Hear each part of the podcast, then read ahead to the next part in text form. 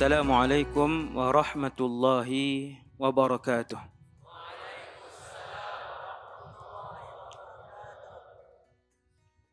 أعوذ بالله من الشيطان الرجيم بسم الله الرحمن الرحيم الحمد لله رب العالمين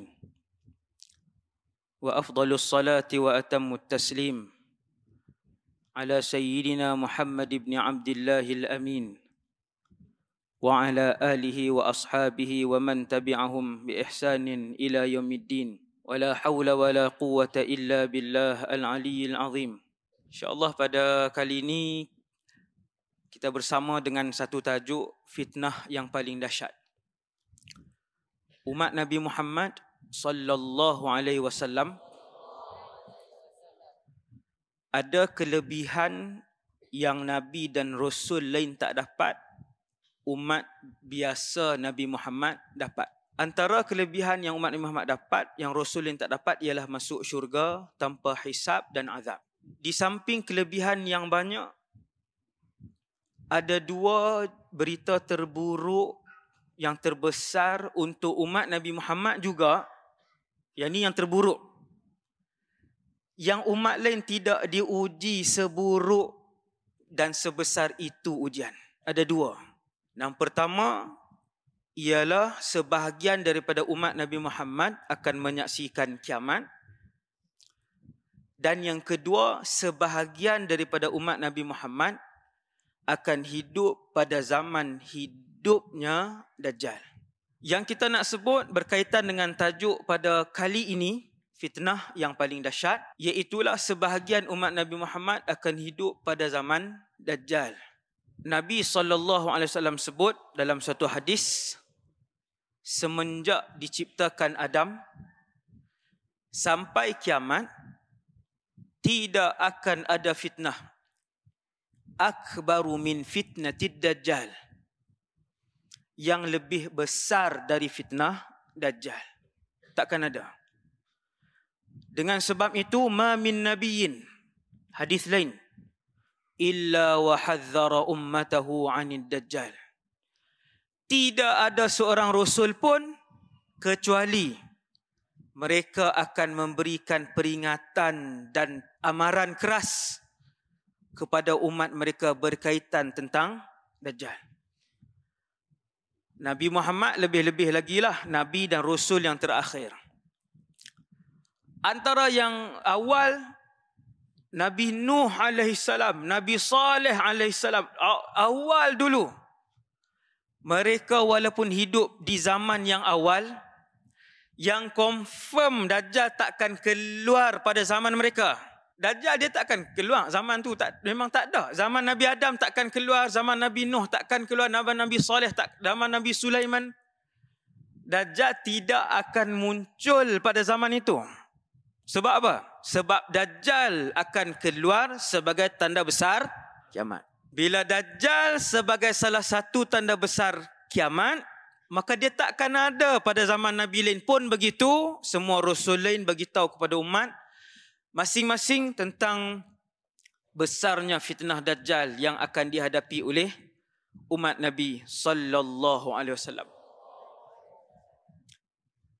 Allah sangat menyayangi Rasulullah maka kita dapat kelebihan tersebut banyak maklumat yang Nabi sebut tentang dajjal yang tidak diperolehi oleh rasul-rasul yang lain. Bahkan ada umat Nabi Muhammad yang melihat Dajjal ini dengan mata kepala mereka sendiri. Dajjal ni orang nombor satu. Bukan binatang, bukan jin, bukan syaitan, jauh lagi lah malaikat. Dia manusia yang bercakap, yang makan, yang melihat, yang bernafas, yang kalau dibunuh mati dia. Manusia diberikan oleh Allah Dajjal ini kekuasaan dan sihir yang paling besar di atas muka bumi Allah Subhanahu wa taala. Paling besar sekali di atas muka bumi. Nak sebut kata besarnya sihir Dajjal tuan-tuan, tuan-tuan jumpa duk tengok cerita apa semua. Bukan tengok cerita kadang yang yang real ni bomo siam bom boleh bomo orang masuk kaca dalam badan orang semua tu. Dia guna apa? Dia guna jin. Tu dia guna se, seekor dua ekor sahaja. Dajjal ketika beliau keluar keseluruhan syaitan di atas muka bumi Allah adalah tentera beliau. Satu benda yang membuatkan kita lega apabila nabi sebut dajjal ini dia keluar kemuncak ketika iman umat ini dalam keadaan yang sangat lemah dan ilmu agama umat ini sangatlah sedikit. Ah, waktu tu dia keluar.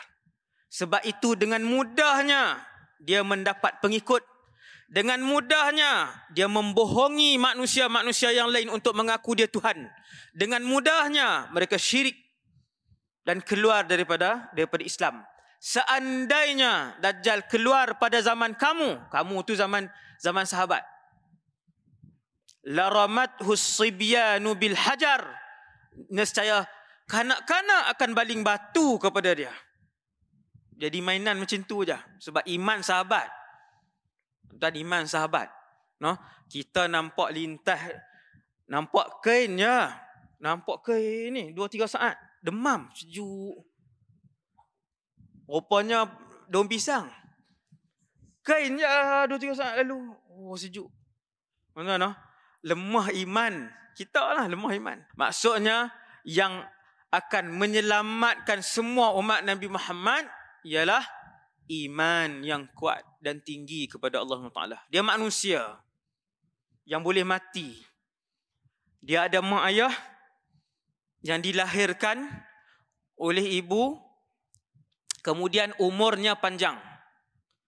Pada zaman Rasulullah sallallahu alaihi wasallam satu-satunya kumpulan manusia yang pernah melihat dajjal dengan mata kepala ni ialah kumpulan sahabat yang bernama Tamim ibn Aus Ad-Dari. Waktu tu dia belum Islam. Dia naik kapal, siapa yang pernah pergi Mekah, Mekah ni ada laut lah, laut merah tu. Laut bukannya tasik, laut luas. Jadi Arab dahulu reti naik kapal. Jangan nanggak do ingat Arab maksudnya unta keldai, keldai unta. Kapal lepas reti naik. Berdagang dan sebagainya. Saya pendekkan cerita. 30 orang pemuda kesemuanya Kristian. Hadis ni diriwayatkan oleh seorang sahabat yang bernama Fatimah bintu Qais radhiyallahu anha dalam sahih Muslim. 30 orang ni Kristian semua, pemuda naik kapal sampai di tengah laut sesat. Sesat selama 30 hari. Cerita ni saya rasa majoriti dalam masjid ni pernah dengar. Saya ringkaskan. Sesat selama 30 hari. Akhirnya sampai di sebuah pulau. Mereka pun turunkan perahu kecil, sampan. Turun sebab nak pergi ke pulau tak boleh lah nak pergi dengan kapal tu. Sampai di pulau, duduk rehat, keluar seekor binatang. Pelik. Sangat lebat bulunya. Binatang tu menghampiri 30 orang pemuda Kristian tadi. Kemudian yang lebih pelik daripada itu, binatang itu bercakap, "Man antum?" Terjemah bahasa Kedah no. Hampa ni siapa? Kalian siapa? Tuan-tuan, kalau lembu kita bagi salam, kita nak buat apa? Lembu-lembu kita duduk tarik tu, sehari tu kita main-main. Assalamualaikum, lambat hari ni Pak Long. Lambat hari ni Pak Long. Tak tak berderah dah motor tu. Pakai tinggal tu. Berani Arab ni, bila binatang tu pulau tak ada orang, dia keluar mai, dia kata man antum, hadis sahih. Mereka ni pun sebut kami pemuda Kristian dari semenanjung tanah Arab. Pos, uh, dia cerita uh, sesat di tengah laut akhirnya sampai di sini. Kamu ni benda binatang apa? Yang 30 tadi tanya kamu ni binatang apa? Dia sebut jasasah. Jasasah itu apa? Hak 30 tadi tanya. Dia tak jawab, dia kata di tengah pulau sana ada satu tempat seorang lelaki duk tunggu kamu semua. Maka kata Tamim kami mula takut. No? Kita kalau dia cakap tak sah pun terjun laut dah. Hak ayat pertama tadi. Kami mula takut tapi kami ikut. Jasasah tu kata ada seorang lelaki duk tunggu kamu. Seorang lelaki dalam pulau yang tak ada manusia, tak ada penduduk. Ada satu orang duk tengah-tengah tu. Duk tunggu. Jom ikut aku. Berani Arab ni. Arab, lepas Arab, Kristian. Ikut 30 orang tadi ikut pi. Sampai ke dalam sebuah sebuah tempat ni nampak satu orang lelaki yang diikat. Seluruh tubuhnya dengan ikatan yang salasil min hadid. Dengan ikatan besi yang begitu kuat. Bergerak pun tak boleh. Kedua-dua tangannya diletakkan ke belakang macam ni. Bukan diikat diri dia seseorang mengikatnya sehingga dia tak boleh gerak. Kedua-dua kakinya dirapatkan ke dadanya. Macam tu. Kemudian ikat lagi. Tak boleh gerak dia. Bila 30 orang tadi masuk dia pun tanya kalian siapa? Laki yang kena ikat tadi. Kami pemuda kan habis. Sampai habis. Sesat di tengah laut semua. Dia cerita lepas ceritalah 30 tadi. Kemudian yang 30 tadi tanya kamu siapa? Dia pun jawab disebabkan kalian telah tahu tempat aku di disembunyikan dan diikat maka aku sebutkan kepada kalian akulah dia orang tahu bukan saya ah ha? duk sebut sedap akulah. Sat gitu tutup pintu semua tangkap dia. Ha, akulah tu dia lah akulah dajjal. Allah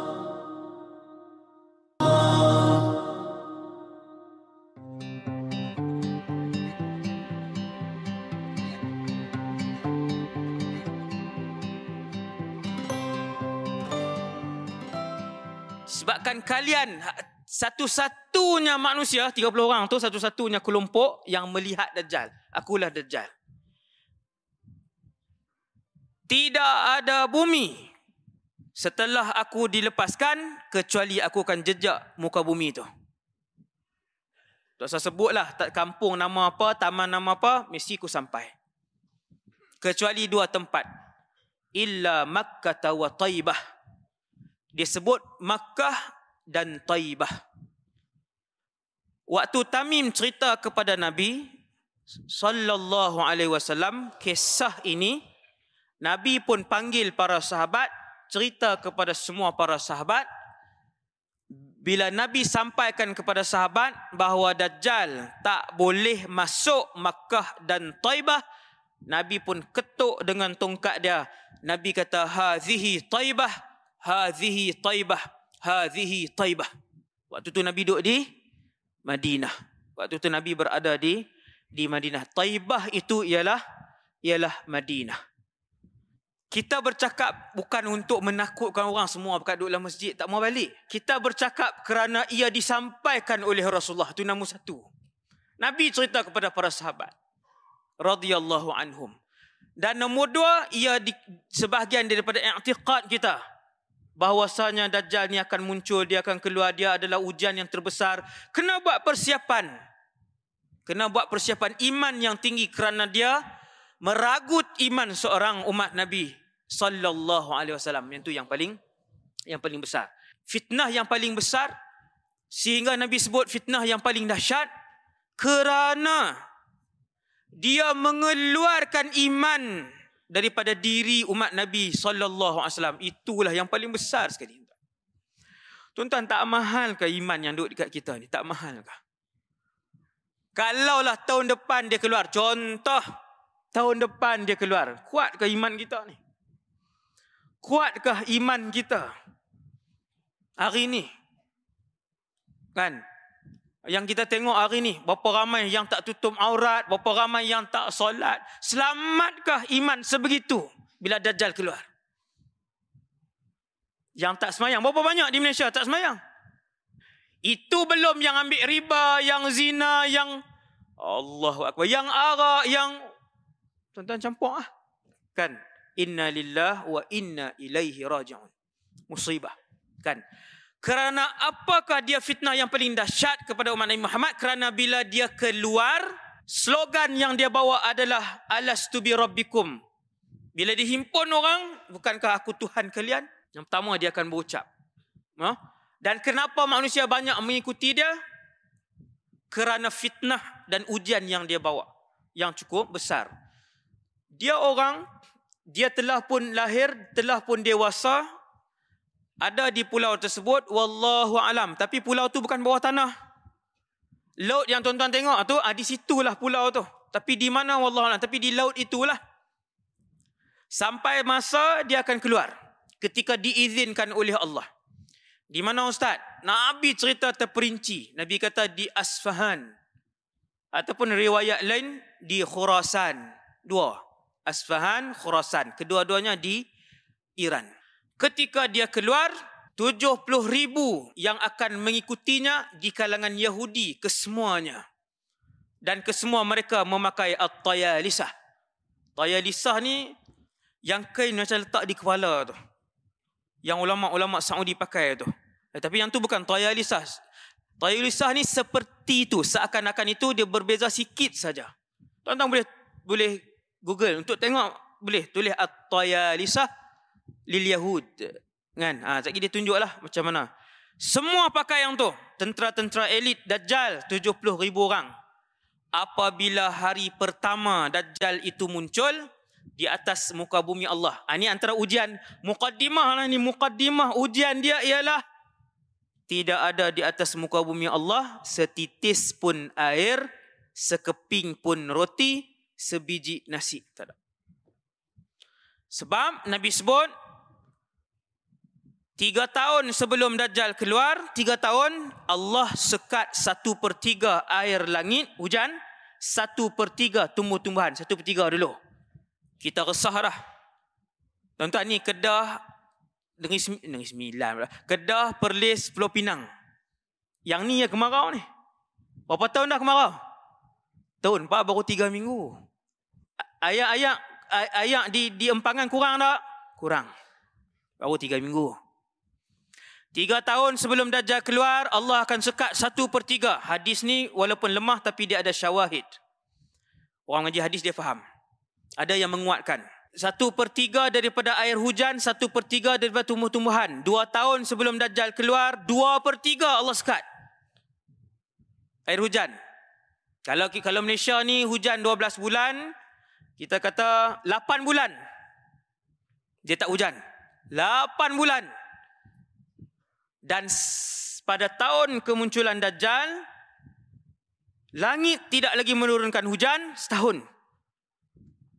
Tanah ataupun bumi tidak lagi mengeluarkan tumbuh-tumbuhan makanan lah gandum dan juga beras. Tak ada. Habis. Dajjal pun keluar di Iran. Bila dia keluar dia akan mengaku ana rabbul alamin. Akulah tuhan sekalian alam Tuan-tuan tersebar tak kalau dia keluar dia dia, dia sebut tu tersebar tak? tersebar. Dengan ada seandainya teknologi ketika itu masih berfungsi, saya tak sebut kata tak berfungsi ya. Saya saya pun tak tahu. Wallahu alam. Ni ni teknologi ya ni. Yang ni satu video boleh pi tak share sampai ke sebilion? Boleh. Satu video boleh tak dua bilion tengok? Boleh. 4 bilion tengok pun boleh. Kalau teknologi masih wujud ketika itu, wallahu alam. Kan? Ha. Dia sebut dan keluarlah satu orang yang mempunyai sihir yang paling besar.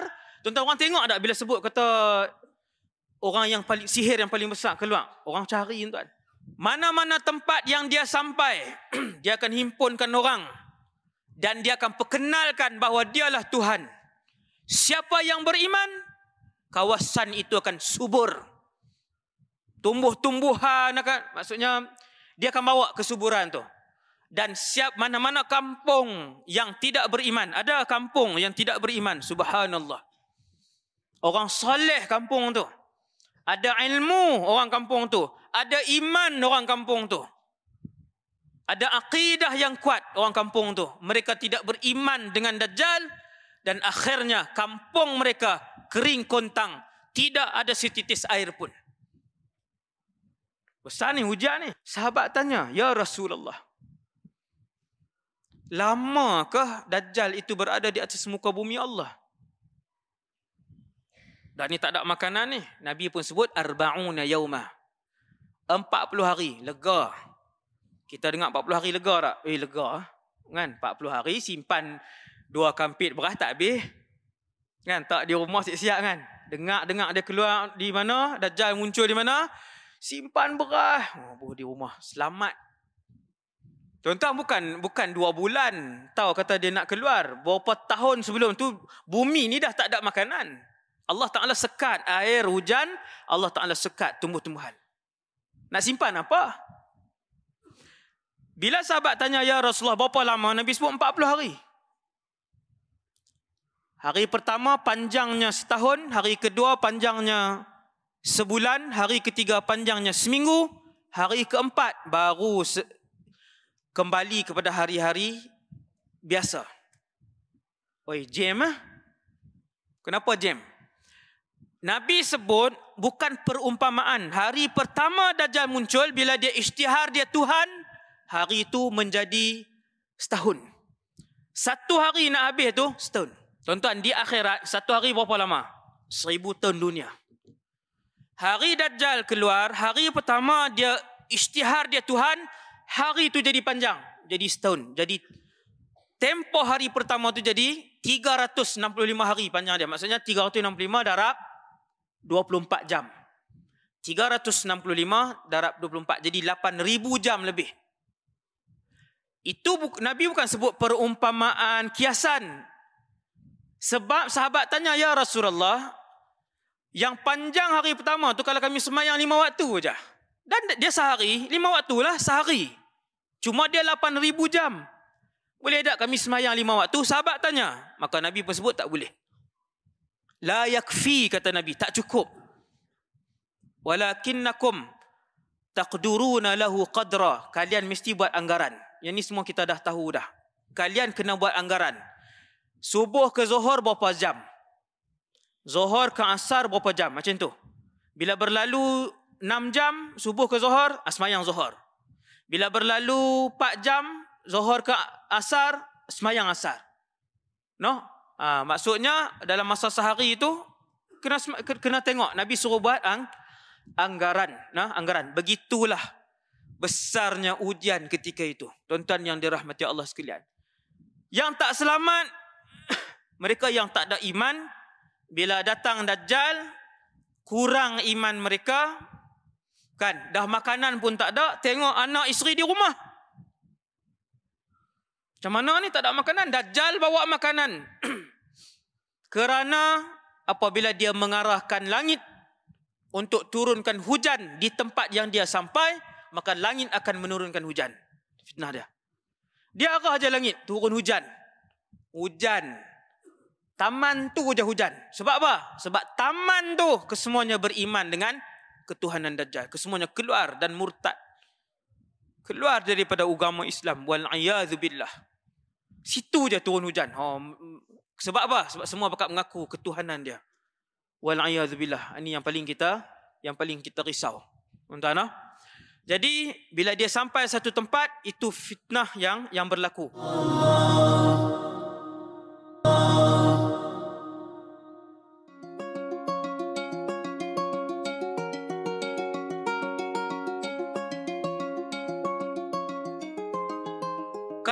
Rasulullah dia lelaki kalau tuan-tuan nampak dajjal perempuan, kan? Kan, perempuan mengaku dajjal. Oh, jenuh. Kan, tak tak ada lagi ya. Yang mengaku Imam Mahdi ramai lah. Laki mengaku, perempuan pun mengaku. Kan? Kalaulah wanita itu mengaku dajjal, bagi tahu dekat dia, mengaji bagi habis. Kalau nak mengaku, kena laki. Nah, ha, sebab dajjal ni dia mesti laki-laki. Yang kedua, matanya but cacat kedua-duanya. Yang kanannya buta, yang kirinya melihat. Yang buta ni pula seperti buah anggur yang terkeluar. Cacat lah. Yang boleh lihat tu pula ada daging lebih yang hampir menutup mata kirinya. Rambutnya sangat kerinting. Sangat, Nabi sebut, sangat kerinting. Sehingga mencecah di bahunya. Panjang, kerinting di antara betis kanan dan kirinya jarak yang jauh. Kaki dia bukan macam kita macam ni kan? Ha, dia macam tu. dan tubuhnya sangat besar. Tanda yang paling besar yang ada pada diri dia itu Dajjal ialah tulisan yang ada di dahinya yang terdiri daripada tiga huruf iaitulah Nabi kata kaf, fa, ra iaitulah kafir yang dibaca dengan kafir. Tulisan ini hanya boleh dilihat oleh orang-orang yang beriman sahaja yang mempunyai cahaya daripada hatinya. Orang lain tak nampak. Subhanallah. Yang ni paling besar sekali yang tu Dajjal. Kemudian dia pergi ke Madinah. Sampai di Madinah dia pun letak tentera dia di satu tempat. Al-Zarib al-Ahmar, Zarib Ahmar ataupun Juruf. Kan ada beberapa nama lah tempat-tempat dia tu. Kemudian dia nak masuk Madinah. Tak boleh. Nak masuk Madinah tak boleh. Nak masuk dalam Madinah tak boleh. Dia keluar kembali kepada kem dia, kem tadi. Kemudian bumi Madinah bergegar sebanyak salah sarajafat. Ini hadis. Saya tak baca, baca lagi panjang. Tiga kali gegaran.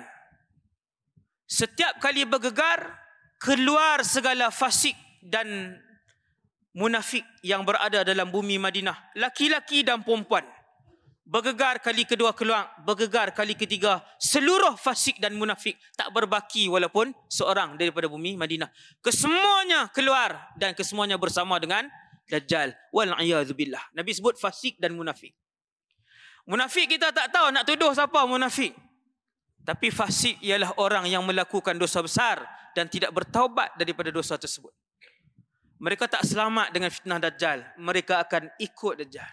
Kemudian satu orang pemuda yang beriman keluar daripada bumi Madinah. Dia nak pi selamatkan umat Nabi Muhammad yang mengikut Dajjal.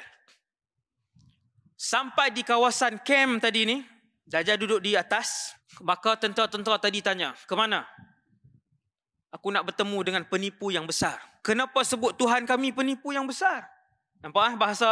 Bahasa pengikut-pengikut Dajjal ketika itu dari negara mana pun dia mereka akan memanggil Tuhan kepada Dajjal. Dia adalah Tuhan.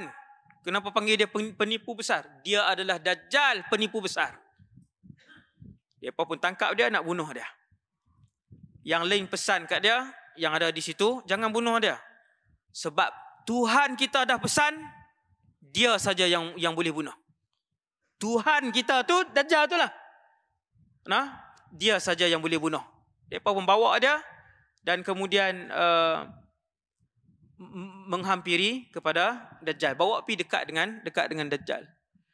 Bila sampai kepada Dajjal, ayat pertama macam biasa Dajjal tanya alastu bi rabbika? Bukankah aku Tuhan kamu? Kamulah penipu besar, kamulah Dajjal yang diberitahukan oleh Rasulullah sallallahu alaihi wasallam. Okey, pemuda ini hidup pada zaman Nabi kah? Tidak. Pemuda ini bukan hidup pada zaman Nabi. Macam mana dia tahu kisah ni? Bahawasanya akan berlaku peristiwa ini bahawasanya dia yang akan pergi. Jawab para ulama, pemuda ini bukan hidup pada zaman Nabi, dia hidup pada zaman ini. Pada zaman Dajjal keluar nanti ni, dia hidup pada zaman tu. Dia tahu kisah ini kerana dia baca hadis yang saya ceritakan kepada tuan-tuan pada malam ni. Dia orang yang ada ilmu agama. Sebab itulah kata para ulama untuk selamat mestilah ada ilmu, mesti ada ilmu agama. Tuan sekalian. Kemudian dia pun pergi dia kata kamu penipu. Maka Dajjal kata kalau aku bunuh dia, dia tengok pengikut dia dia kata kalau aku bunuh lelaki ni bertambahkah keyakinan kamu semua bahawa aku Tuhan?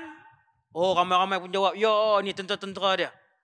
Maka Dajjal pun keluarkan senjata dia, dia bunuh. Terbelah dua. Hadis sahih. Satu badan terlempar ke sebelah kanan, sebahagian badan lagi terlempar ke sebelah kiri sejauh lebih kurang 20-30 meter. Nabi sebut ramyatul gharat sejauh panah pergi ataupun lembing pergi. Lebih kurang itulah 20-30 meter. Jauh tuan-tuan. Dia belah. Kemudian Dajjal lalu di tengah.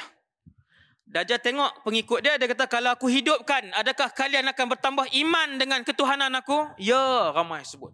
Dia pun kata apa? Tuan-tuan, dia kata kum. Satu kataan. Kum. Maka bergabung badan tadi ni. Maka pemuda tadi beriman. Dia tanya pemuda tadi. Sekarang kamu beriman tak dengan aku? Dia kata lagi aku beriman bahawa kamu adalah dajjal penipu besar seperti mana yang disebutkan oleh Nabi sallallahu alaihi wasallam. Hebatlah, noh. Jadi pemuda ni Nabi kata seorang yang sangat besar kedudukannya di sisi Allah di di akhir akhirat kelak. Siapa nanti di syurga kita akan jumpa lah. Tuan insya-Allah. Tuan sekalian, nah. Dan kemudian Nabi sebut tanda yang paling besar untuk mengetahui dekatnya kemunculan Dajjal ialah apabila Madinah senyap sunyi dan Palestin Baitul Muqaddas Baitul Muqaddis ketika itu dibangunkan meriah maju dibangunkan kharabu Yathrib umranu Baitul Muqaddis. Satu hari tuan-tuan, Madinah yang tuan-tuan tengok penuh dengan orang tu akan sunyi. Ada orang semayang tapi sunyi sehingga anjing lalu di luar masjid. Kharabu Yathrib. Nabi sebut dalam hadis ni, hadis sahih. Dan ketika itu Baitul Muqaddis akan akan menjadi tempat tumpuan seluruh umat Islam. Kenapa tuan-tuan? Sebab cerita dia Imam Mahdi telah pun pergi ke sana. Duk kumpul tentera bangunkan negara Baitul Muqaddis jadi pusat pemerintahan umat Islam. Itu Imam Mahdi dua jam punya cerita. Saya sebut terus kenapa Baitul Maqdis akan akan jadi makmur. Akan jadi makmur, maju dan sebagainya. Yang tu ialah apabila Imam Mahdi pergi ke situ. Ketika itulah uh, Dajjal selepas pada tu berlaku perang Al-Malhamatul Kubra. Habis perang Dajjal akan Dajjal akan muncul. Tuan-tuan ah, yang dirahmati Allah Subhanahu wa taala sekalian. Maka kita perlu lakukan lakukan persiapan. Allah.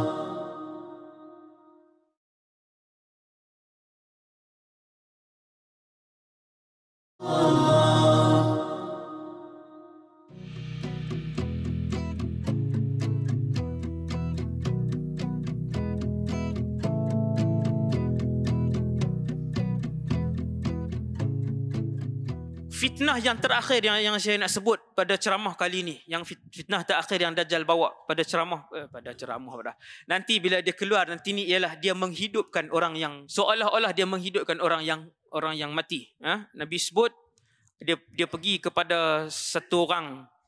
Dia, dia menyebarkan kesesatan dia dia pergi kat satu orang.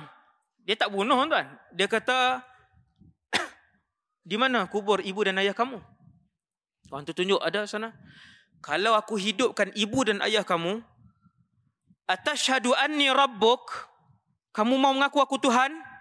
Dia kata, ya. Maka Dajjal pun pergi ke kubur tu, dihidupkan. Yang dihidupkan tu adalah dua syaitan yang menjadi tentera dia. Maka bangun rupa 100% seperti ayah dan ibu orang tadi. Dan kedua-dua syaitan tadi bercakap. Rupa paras dan suara ibu ayah laki tadi, dia kata, ya bunai, wahai anak, alung, itba'hu ikut dan percaya laki ni. Fa innahu rabbuk dia tuhan kamu. Dia tuhan alung ni. Alung nak percaya kat dia. Tuan besar fitnah tersebut maka perlulah kita melakukan persiapan ha, untuk menghadapi fitnah yang paling dahsyat di atas muka bumi Allah. Antara persiapan yang nabi ajarkan ialah yang ni ramai orang tak buat iaitu doa yang nabi baca dalam tahiyat akhir selepas fil alamin innaka hamidum majid sebelum bagi salam. Fil alamin innaka hamidum majid. Habis? Sebelum bagi salam di, di tempat itu adalah tempat yang mustajab doa. Doa dengan bahasa Arab diajarkan oleh Rasulullah Allahumma inni a'udzubika min azabi jahannam wa min azabil qabr wa min fitnatil mahya wal mamat wa min syarri fitnatil masihid dajjal empat doa ni. Hadis tu hadis sahih. Itulah empat doa yang diamalkan oleh Rasulullah sallallahu alaihi wasallam setiap hari. Nabi amalkan doa tu. Ramai kita tak tak lakukan. Nah, Nabi sebut, "Ya Allah, aku berlindung daripada azab neraka jahanam, wa min azabil qabr daripada azab kubur." Aku berlindung daripada fitnah kehidupan dan kematian dan yang terakhir nombor empat Nabi berdoa tu dan aku berlindung denganmu ya Allah daripada fitnah Al-Masih Ad-Dajjal. Pak doa tu. Dan yang kemudian yang kedua Nabi ajarkan apabila kamu mendengar berita kedatangan Dajjal, janganlah kamu menghampirinya. Kerana ada satu orang, Nabi kata, ada satu orang dia berasa cukup iman dia. Duk berulang alik pergi masjid apa semua dia berasa cukup iman dia. Kemudian bila Dajjal keluar, dia pergi untuk berlawan dengan Dajjal. Pi-pi, dia pula ikut Dajjal. Nabi sebut hadis ni hadis sahih. Bila dia pergi kepada Dajjal, akhirnya dia mengikuti mengikuti Dajjal. Kerana antara fitnah Dajjal ni bila dia tunjuk ke tanah, akhriji kunu zaki, dia sebut macam tu. Maka tanah akan mengeluarkan emas dan perak. Orang ikut tuan-tuan. Bila keluar emas dan perak, orang ikut lah jutaan satu tempat ikut ikut beliau. Dan yang ketiga nabi ajar untuk mengamalkan surah al-kahfi kesemuanya pada hari jumaat. Macam hari inilah. Ayat 1 sampai ayat 110 seminggu sekali. Yang tu. Dan yang keempat yang diajarkan oleh nabi sallallahu alaihi wasallam untuk mengamalkan pada setiap hari apa nama ni bacaan ayat 1 sampai 10 ayat 101 hingga ayat 110 surah Al-Kahfi. 20 ayat lah tuan-tuan. 1 sampai 10. 101 sampai 110. No? Yang tu surah Kahfi. Nabi sebut, amal setiap hari insya-Allah selamat daripada daripada fitnah fitnah dajjal.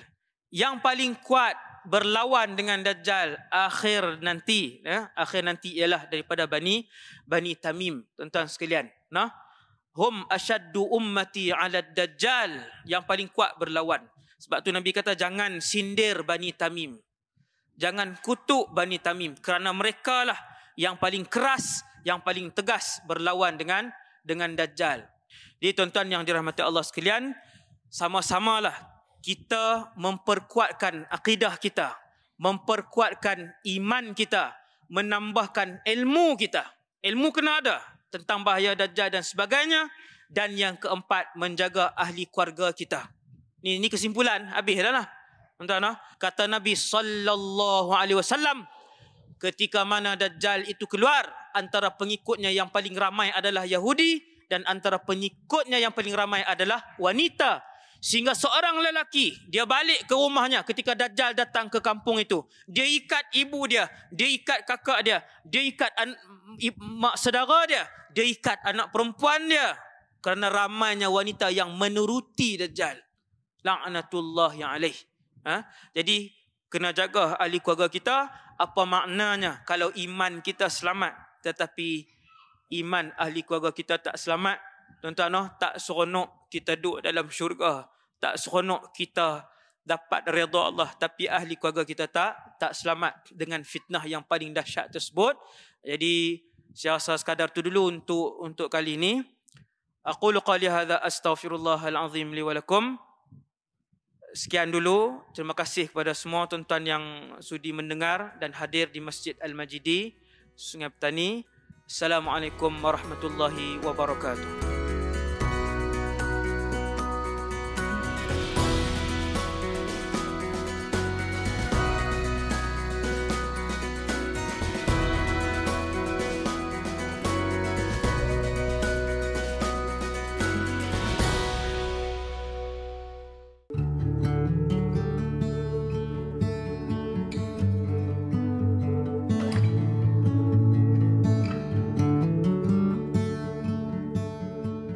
Ada daripada kalangan kita yang tak kisah bila nak buat sesuatu tu dia nak mulakan dengan tangan kanan dulu ke ataupun tangan kiri dulu ke.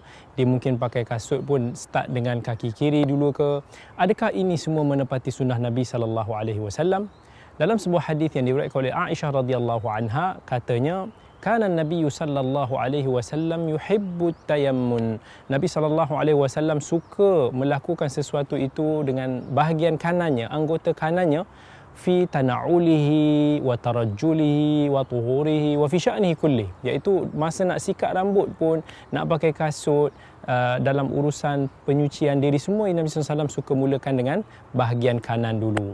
Jadi kata Imam Nawawi rahimahullah dia punya panduan dia iaitu bila mana kita nak buat sesuatu yang mengandungi perkara-perkara yang baik yang diridai oleh Allah yang yang menghargai nikmat Allah. Macam macam kita masuk ke masjid ataupun kita pakai pakaian ni semua nikmat Allah. Ataupun kita makan ha, maka kita gunakan ataupun mulakan dengan anggota kanan kita dulu. Tetapi dalam perkara-perkara yang berlawanan ha, maka kita kita mulakan ataupun kita gunakan bahagian kiri kita. Kalau kita pakai mulakan dengan tangan kanan. Kalau kita buka kita start buka dengan belah kiri dulu. Kalau kita pakai kasut dengan kaki kanan, kita buka kasut dengan kaki kiri. Tapi macam mana kes dengan orang kidal yang biasa digunakan tangan kanan? Okey, seboleh-bolehnya dalam perkara yang ada dalam hadis Nabi dalam benda-benda yang baik ini kita cuba dengan kanan. Tapi dalam perkara yang yang biasa mungkin kita nak menulis, pegang kamera yang kita biasa dengan kiri tak ada masalah kalau kita nak gunakan anggota kiri kita. Wallahu taala a'lam. ربنا اعترفنا بأننا أقترفنا وآننا أسرفنا. على لظى أسرفنا. يا ربنا اعترفنا بأننا أقترفنا وآننا أسرفنا. على لظى أسرفنا. تب علينا.